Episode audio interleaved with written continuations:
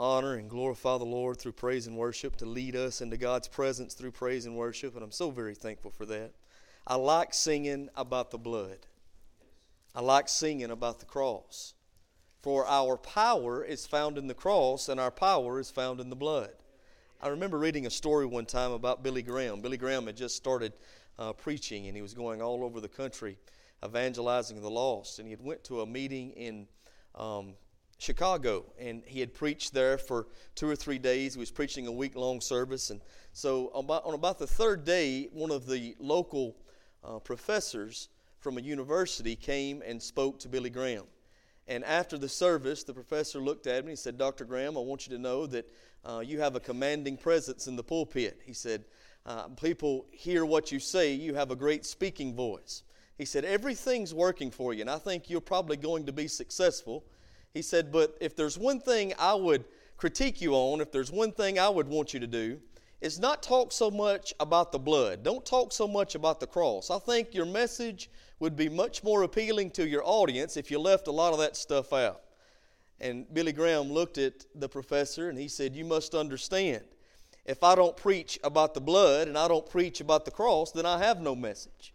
And he's right. If we don't preach about the blood and we don't preach about the cross, we don't sing about the blood and we don't sing about the cross, then we preach no message and we certainly sing no message. So I am so thankful that uh, we still preach about the blood, sing about the blood, sing about the blood or sing about the cross and preach about the cross, and that's what we want to do today. John chapter number 13, we're still answering the question as to what Jesus does. If there's one question that we need to answer as the people of God, we need to know what Jesus has done and what he does in our lives. Now, last Sunday morning we began this and we said that first of all, Jesus saves. If you are thankful this morning that Jesus is still in the saving business, amen. The Bible says in Isaiah chapter 1 and verse number 18, one of my favorite verses in all the Word of God, God is speaking there to the nation of Israel, and He said, Come, let us reason together. I love that. He said, Come, let us reason together. Though your sins be as scarlet, they shall be washed whiter than snow. Now, there's two things that absolutely blow me away in that verse in Isaiah chapter number one. First of all, is that the omniscient, omnipresent, omnipotent God of the universe, the God who spoke and the universe came into existence, is willing to reason with mere mortals. The, the infinite is re- willing to reason with the finite. Listen, God who is big and God who is mighty, God who is amazing in all his works, is re- willing to reason with me and with you, with mere mortals, with everyday people. Now, God don't have to do that, but because he loves us, he has shown us grace and mercy, and he says to his people in Isaiah 118, Let us reason together, though your sins be as scarlet, they can be washed whiter than snow. How many of you know the blood that we sang about this morning was shed for you? And the blood that we sing about this morning was shed for me. The Bible says in Hebrews chapter 2 and verse number 9 that Jesus tasted death for every man. So if you are here this morning, Jesus died for your sins. He took your punishment. And by the grace of God, you can be saved. This morning, I am thankful that Jesus still saves. Jesus saves. Jesus saves. If there's a message that I have to preach with my last dying breath, it is that Jesus saves, for that message changes eternity. Jesus saves. But now listen, what else does Jesus do? He saves us, but Jesus also sanctifies us. Have you ever heard someone say Jesus loves you right where you are? You know what? That's the truth. I don't care who you are. I don't care where you are. I don't care what you've done. I don't care about it. Listen, no matter who you are, where you are, what you've done, Jesus loves you right where you are, just like you are. And He can save you right where you are, just like you are. You say, Oh, Brother Israel, I don't know about that. I, you just don't know where I've been. You don't know what I've done. Well, let me tell you something. You don't know where I've been. You don't know what I've done. If God can save me, He can save anybody. But listen to me now. Even though God loves you right where you are and He can save you right where you, where you are, you need to understand He loves you too much to leave you like you are. After He has saved us, by grace through faith, after we've received this free gift of salvation, He starts the process of sanctification. Now, what does it mean to be sanctified? Well, to be sanctified means that we are cleaned up and set apart for the purpose of God. Amen. God begins that process at the moment of conversion. See, when you get saved, when you place your trust in Jesus for the forgiveness of your sin, at that moment you are born into God's family. And, and, at that moment, God begins that process of sanctification. First of all, you are positionally sanctified, set apart for the purpose of God. Now, what do I mean by that? You, your position changes when you trust in Jesus. You go from being outside of Christ to being in Christ. Can you say amen? You go from being in the dark to being brought into the marvelous light of the Lord Jesus. You go from being dead in trespasses and sins to receiving eternal life in Christ. You go from being outside of God's family to being born again into God's family. You go from being outside the kingdom to now being in the kingdom. All of that happens when you get saved. So your position changes. That happens at conversion, but how many of you know practical sanctification happens each and every day?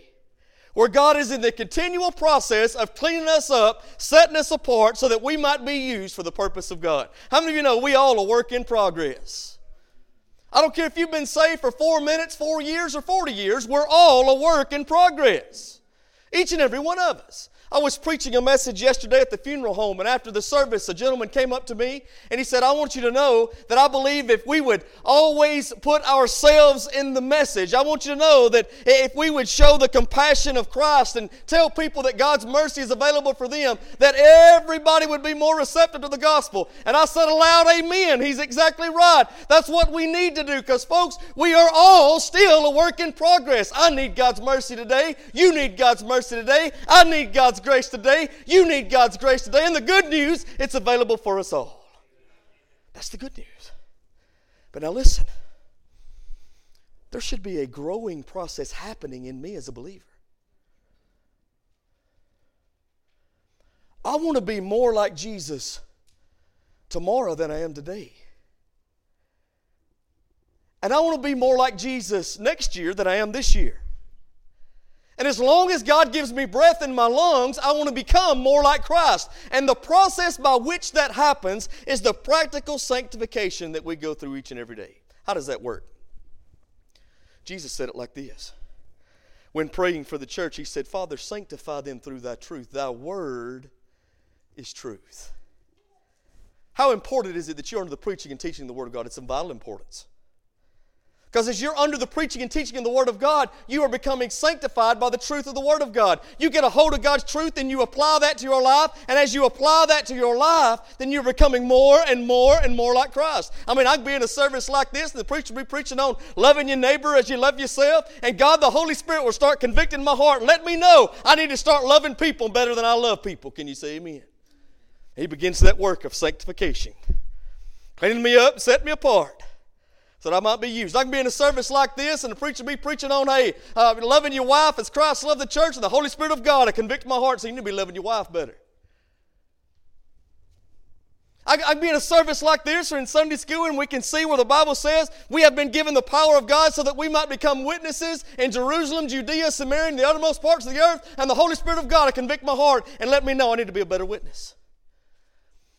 I need to take advantage of the opportunities God gives me and the doors that God opens as I walk through them spiritually bold and preach the gospel. Do you see how that works? It's a practical sanctification that happens daily through the cleansing of the Word of God. As we hear the Word and heed the Word, we hear it with our ears, we heed it with our lives, we apply it to ourselves. You know what? I love preaching the Word of God. I'd rather preach than eat when I was hungry. I enjoy it. I know it's what God's called me to, but let me say something to you when I get done hearing this morning, preaching this message, the easy part's over with.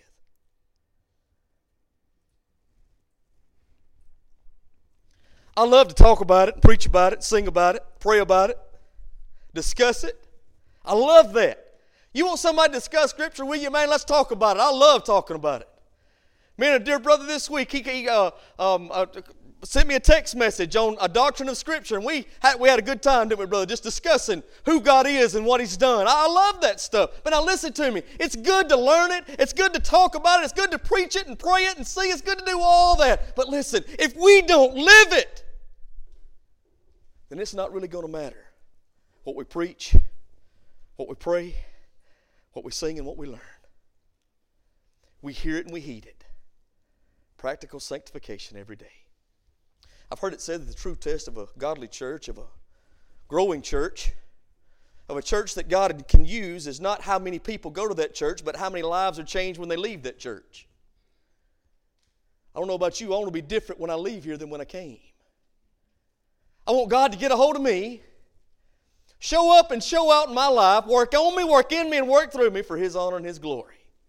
Jesus saves, can you say amen? Jesus sanctifies, can you say amen? He cleans us up, He sets us apart. Now, let me just say one more thing before we go any further. Do you know that it's not my job to sanctify? Do you know it's not your job to sanctify? He does the sanctifying through the work of the Holy Spirit and the Word of God. Now, we can be instruments in that process, and I want to be, but it's, it's not my job to clean nobody up. Like I said last Sunday night, praise God, we're called to be fishers of men. We'll catch them, let's let God clean them. And however God wants to clean them up and use them, let God do that. And if God wants to use them just like they are, let God do that. He's God. Amen. I get so sick of this judgmental, higher than thou, holier than thou attitude that a lot of people have. Folks, we all need Jesus. Jesus is available for all. Let God do the work that God does and let us do the work He's called us to do and not get the two mixed up. Jesus saves, Jesus sanctifies. Let me give you one more. Jesus enables us to serve. Amen. I want to make one statement to you about servanthood that I want you to really get a hold of this morning. Servant, serving the Lord is not something you have to do, it's something you get to do. Sometimes I think we view serving the Lord as something that we have to be a part of and becomes more of a burden than a blessing. It becomes more of an obligation than it does God working in you so much so that His life is pressed out through you into the lives of others. And I'm not saying serving's always easy because it's not. But I am saying it's worth it. It means something. What you do for the kingdom of God will echo throughout all eternity. Like I said before, how we uh, serve the Lord in sharing the gospel can change people's eternity. That's amazing. I can't think of anything more important than your service to the Lord. How about you? Than my service to the Lord. So, serving is not something we have to do, it's something that we get to do. We lose sight of that sometimes. I remember one time I was at work one day, and there was a gentleman I worked with who had Alabama season football, t- football tickets for the season, and, uh, and he called me up at about 8 o'clock in the morning. He, he said, Man, I want you to go to the ball game with me. And I said, uh, Sure, I'll go to the ball game with you, man. I'd love to. I think we was playing Georgia in Tuscaloosa. So I could, I was biting at the bit to go to that ball game. And I was fired up. When he first asked me, man, I could not wait. About 9:30 or 10 o'clock, I got a call from a brother who had asked me weeks earlier to preach at a men's conference that Saturday night. And I realized that I was not going to be able to make a 6 o'clock kickoff in Tuscaloosa and preach in Mississippi at the same time. And I called my brother back up and wanted to ask me to go to the football game. And I, this is what I said. I said, listen here, man, I, am glad you asked me, and, I, and I would love to go. But I have to preach Saturday night. I'm not going to be able to go Saturday morning with you to the ball game. We got off the phone. He said, Man, don't worry about it. We'll do it again later. And the Holy Spirit of God spoke to my heart. And I heard it just as clear. I've never heard God speak in an audible voice, but it's been louder a few times than an audible voice. Deep down in my soul, it's just like God said, You, ain't, you don't have to do nothing.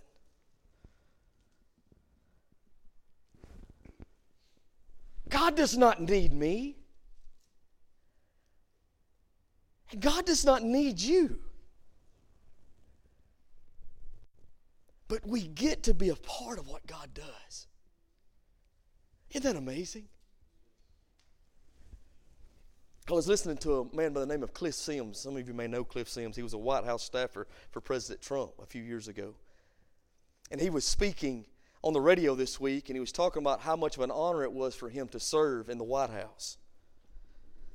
And now, folks, I want you to know I'm not trying to get political and I'm not trying to say any one president's better than another. That's not what I'm doing. I'm just saying, for that man, it was a great honor to be able to serve his country in the White House under the most powerful man on the face of the earth.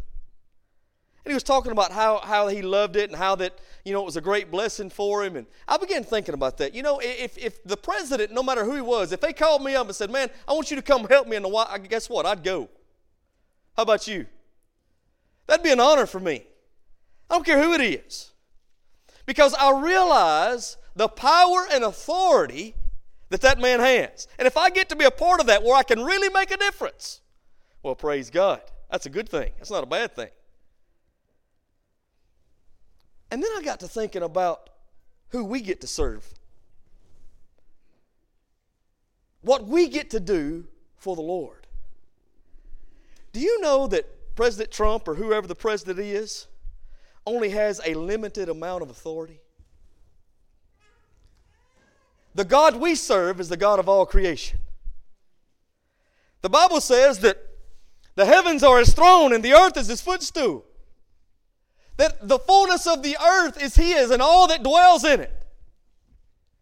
God holds supreme authority. He has all the power to do what's necessary. And if I get to be a part of working with Him, working for Him, serving God by serving people, and really make a difference that can impact eternity, I'm in for that.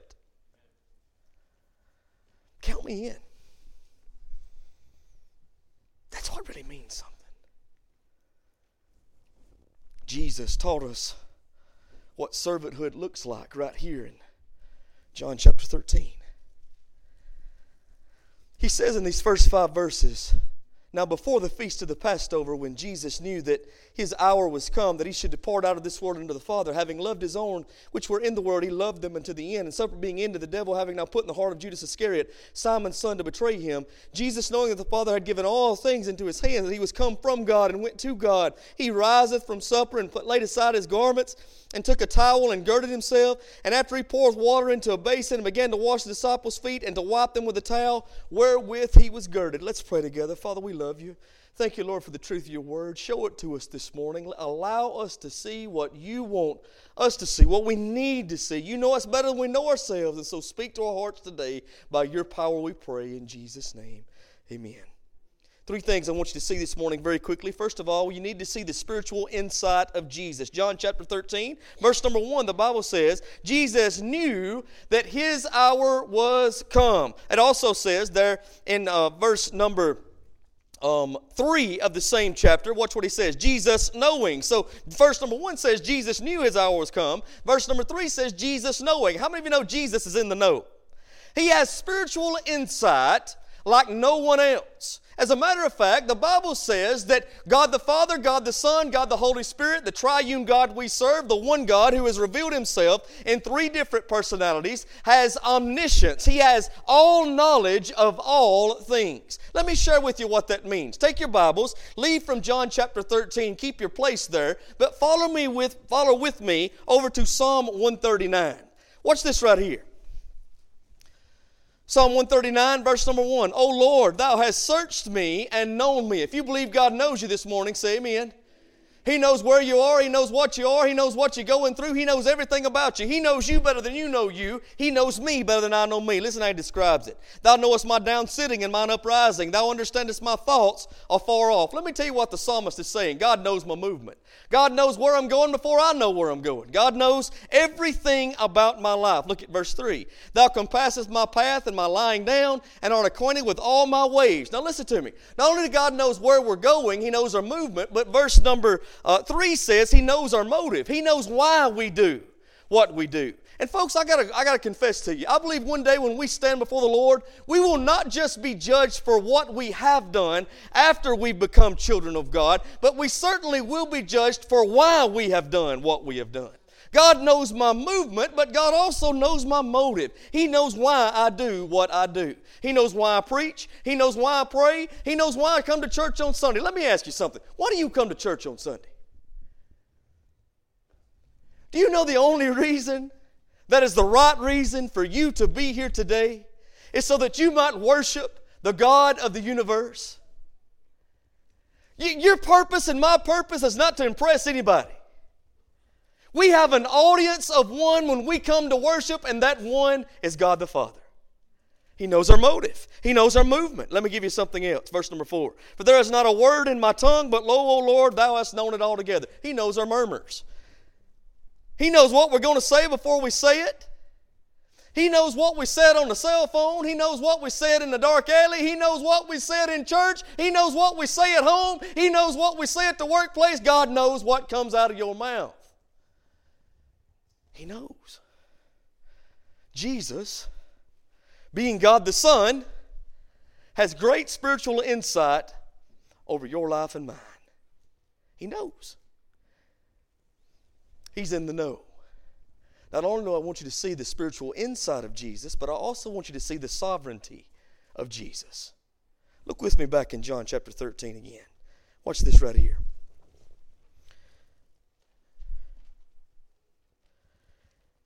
Verse number one says, Now before the feast of the Passover, when Jesus knew that his hour was come, that he should depart out of this world unto the Father, having loved his own that were in the world, he loved them unto the end. Isn't that good news? He says, he loved his own until the end. No matter what, he loved his own. L- listen to me, child of God. No matter what, he loves you. In good times, he loves you. In bad times, he loves you. At all times, he loves you. The love of God is not determined by how good you are how bad you are. Do you know that? Do you know that no matter what I do from here on out, God is, no, no, is no, never going to love me any less than He loves me right now? Or any more than He loves me right now? We are not loved by God because of our merit. We are loved by God because of His nature. He is love. Now, I don't know about you, but that makes me want to serve Him.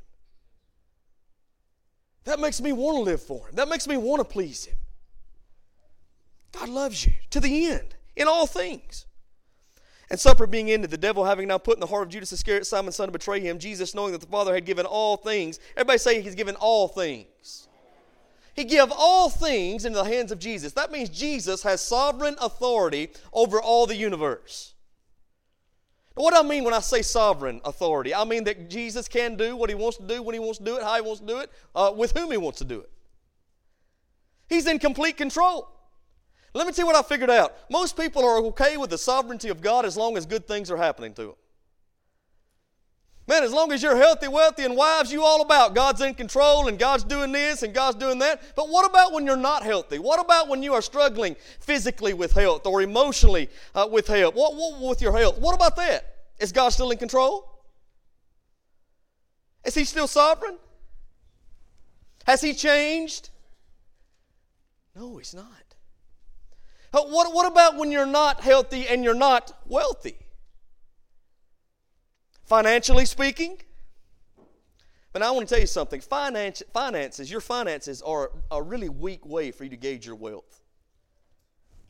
Do you know that? Don't get me wrong, ain't nothing wrong with finances. If you got a lot of them, praise God. That's a gift He's given you. But I'm saying that's a weak way for you to gauge just how truly wealthy you are. Well, what about when your wealth struggles with your family? Because that's how I gauge my wealth.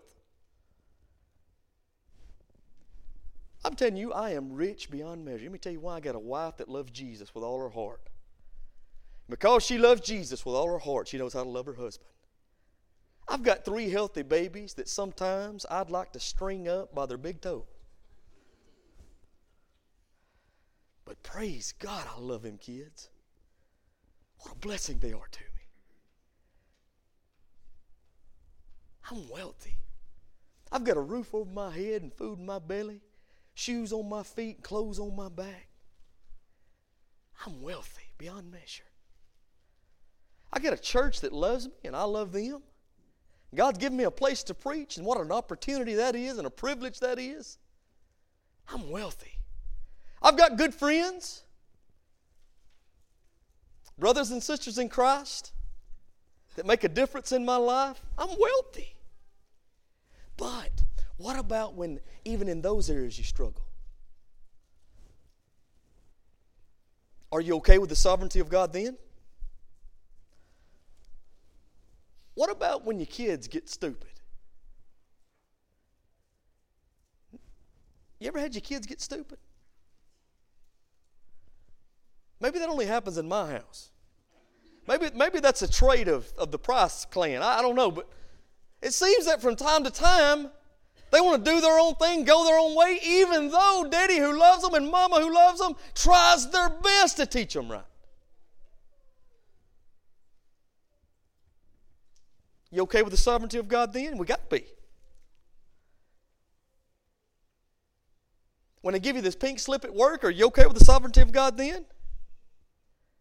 Because if we believe God is in control when the good things are happening, we must believe God's in control when the bad stuff's happening.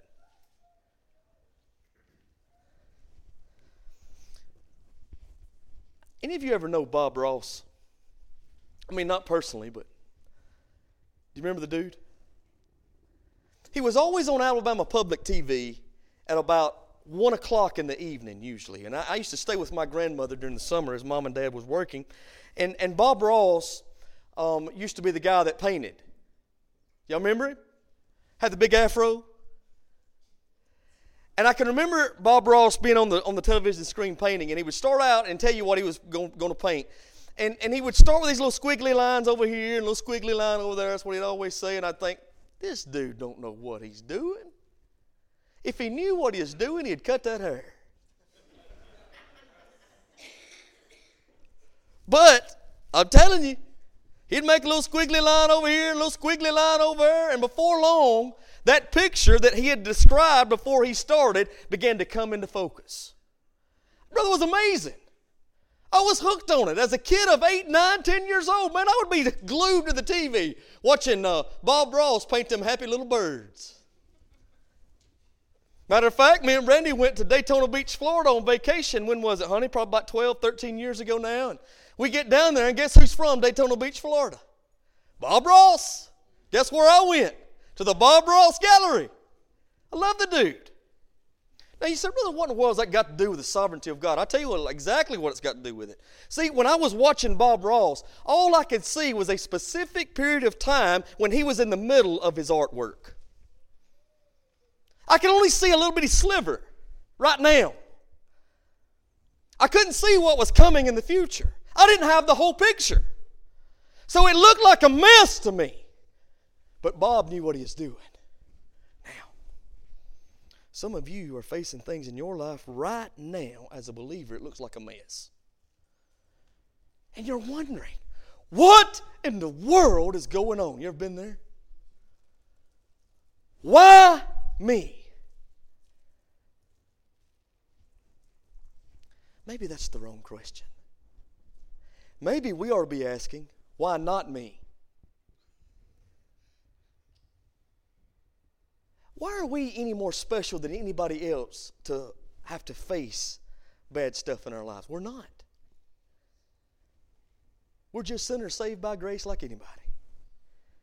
So the question is why, not why me, but why not me? Because I can't understand why God is even blessed me like He has now.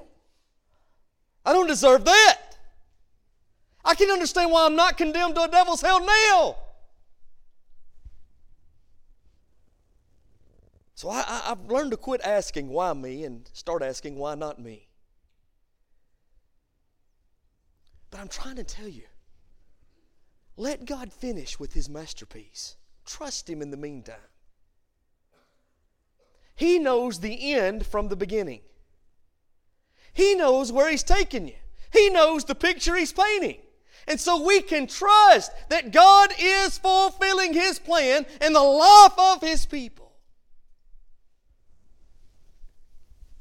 Let me give you some scripture for that in the book of Jeremiah. You all know this one.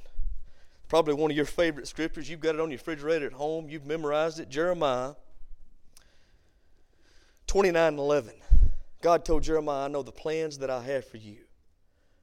Plans to prosper and not harm you. Let me let you in on a little secret, though, about Jeremiah. You know what Jeremiah's called? the weeping prophet. Let me tell you why. Everybody hated him. They hated him, they hated his message because he was called to preach the message of destruction that was coming from the Babylonian Empire.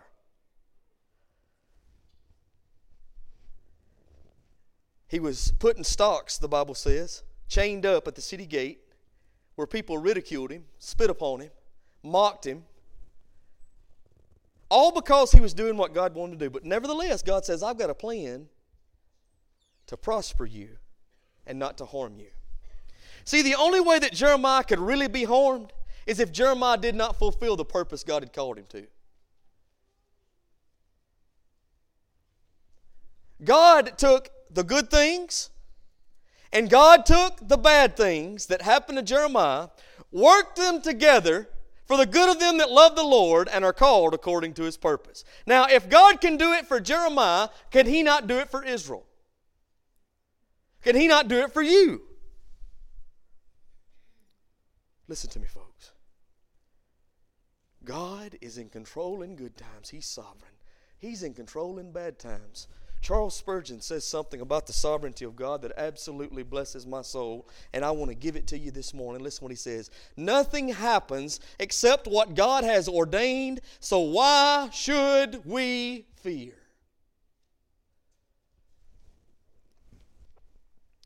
The good things that come into my life come across my Father's desk before it comes to me. But, folks, even the bad things that come into my life comes across my father's desk before it comes to me. And the god who loves me most knows me best and is working his plan in my life so that he might be honored and glorified. Brother ben this morning spoke on the trials that we face as believers you know what that brother said i liked it he said that trials come into our life so that we can grow to become more like Christ. That's true. Rick Warren says it like this God is much more interested in making you holy than making you happy. So, if certain things have to come into your life so that you might be made holy, allow God's plan to take place so that you become more like Jesus. God can do great things with heartbreaking, heart wrenching things. God can take that which is hopeless and make it heavenly, and God can take my mess and make a message. June the 9th of 2000 was a day I'll never forget in my life. June the 9th of the year 2000, my brother at 18 years of age was killed in a car wreck. My best friend. We were on our way that evening to go fishing. We went fishing about every evening during the summertime. And on my way to pick him up, I went past the accident. It was down there at the Foxes Crossing, if you know where that's at on 19. And, and I turned before I got down there because I saw all the commotion. There was ambulances and wreckers and and uh, fire trucks. There's all kinds of people down there at that intersection. So I turned at the old Foxes Crossing before I got there because I didn't want to get in that mess. And so I, I, I was headed to town to pick him up. And we was supposed to go fishing. We was going to meet uh, over at the Methodist Church. And so um, I turned right there like I'd always turned. And uh, I got all the way up to the quick stop there in Weston. And when I got up to about the quick stop, there was a car come rushing up behind me flashing his lights blowing the horn, waving me over. And so I pulled over to the right there into the parking lot of that store. And uh, a good friend of mine gets out of the car and he says, Man, I need you to come back down here for just a minute. I said, What for? He said, I, I don't want to tell you right now. Just come right back down here. I said, All right. So I got back in the car. We took off back down to the intersection. I found out when I got down there, my brother had just been killed. And I'm going to tell you something, folks. I can't explain to you the heartbreak that I felt that day standing in that intersection. But let me tell you what's even worse. Then I had to go home and tell my mom and daddy. And when I walked into my house and told mother what went on, told my dad what had happened, my mama screaming in grief, ran out of my house. I've never seen nothing like that. She just takes off running out the living room, lays down in the yard, and just screams to heaven.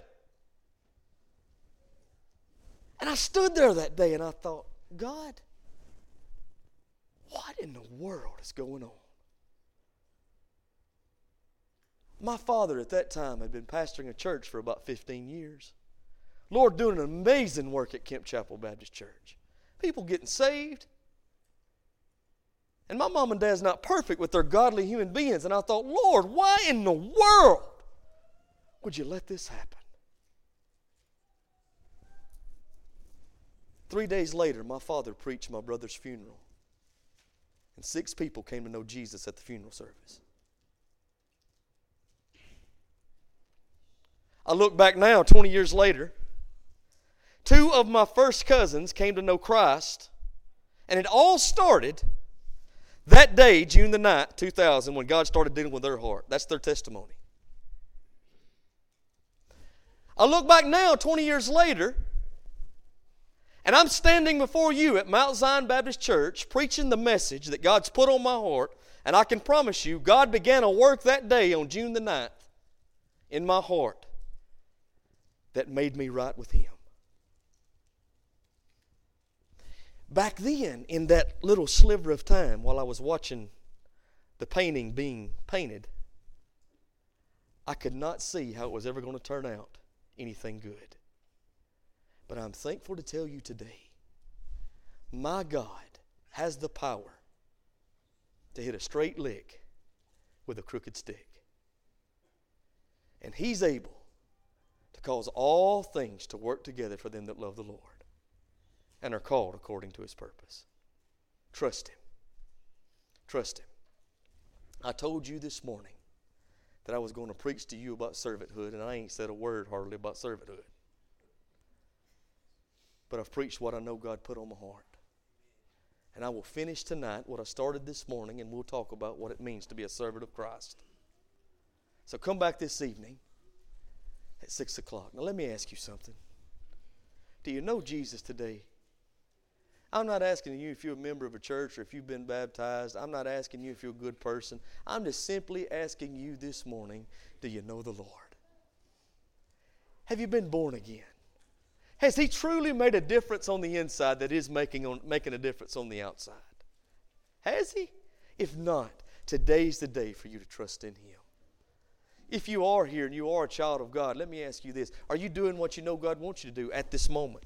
Are you in the center of God's will? Are you in right fellowship with the Lord? If not, get that taken care of today. Have you decided you're going to join this church? You've prayed about it. You know this is where God wants you. Well, praise the Lord. Listen, we need you. God don't need you, but we do.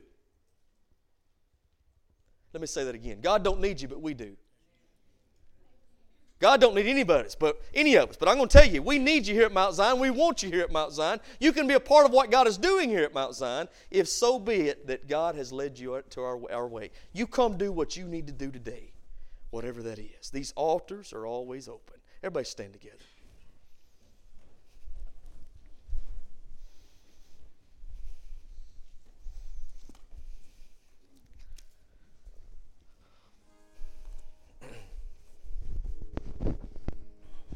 Don't wait this morning. You be submissive to the will of God. Whatever the Holy Spirit spoke to your heart, how He's drawing you, how He's leading you, you do what's necessary today. Don't wait. Don't quench the Spirit. Be submissive to the will of God this morning.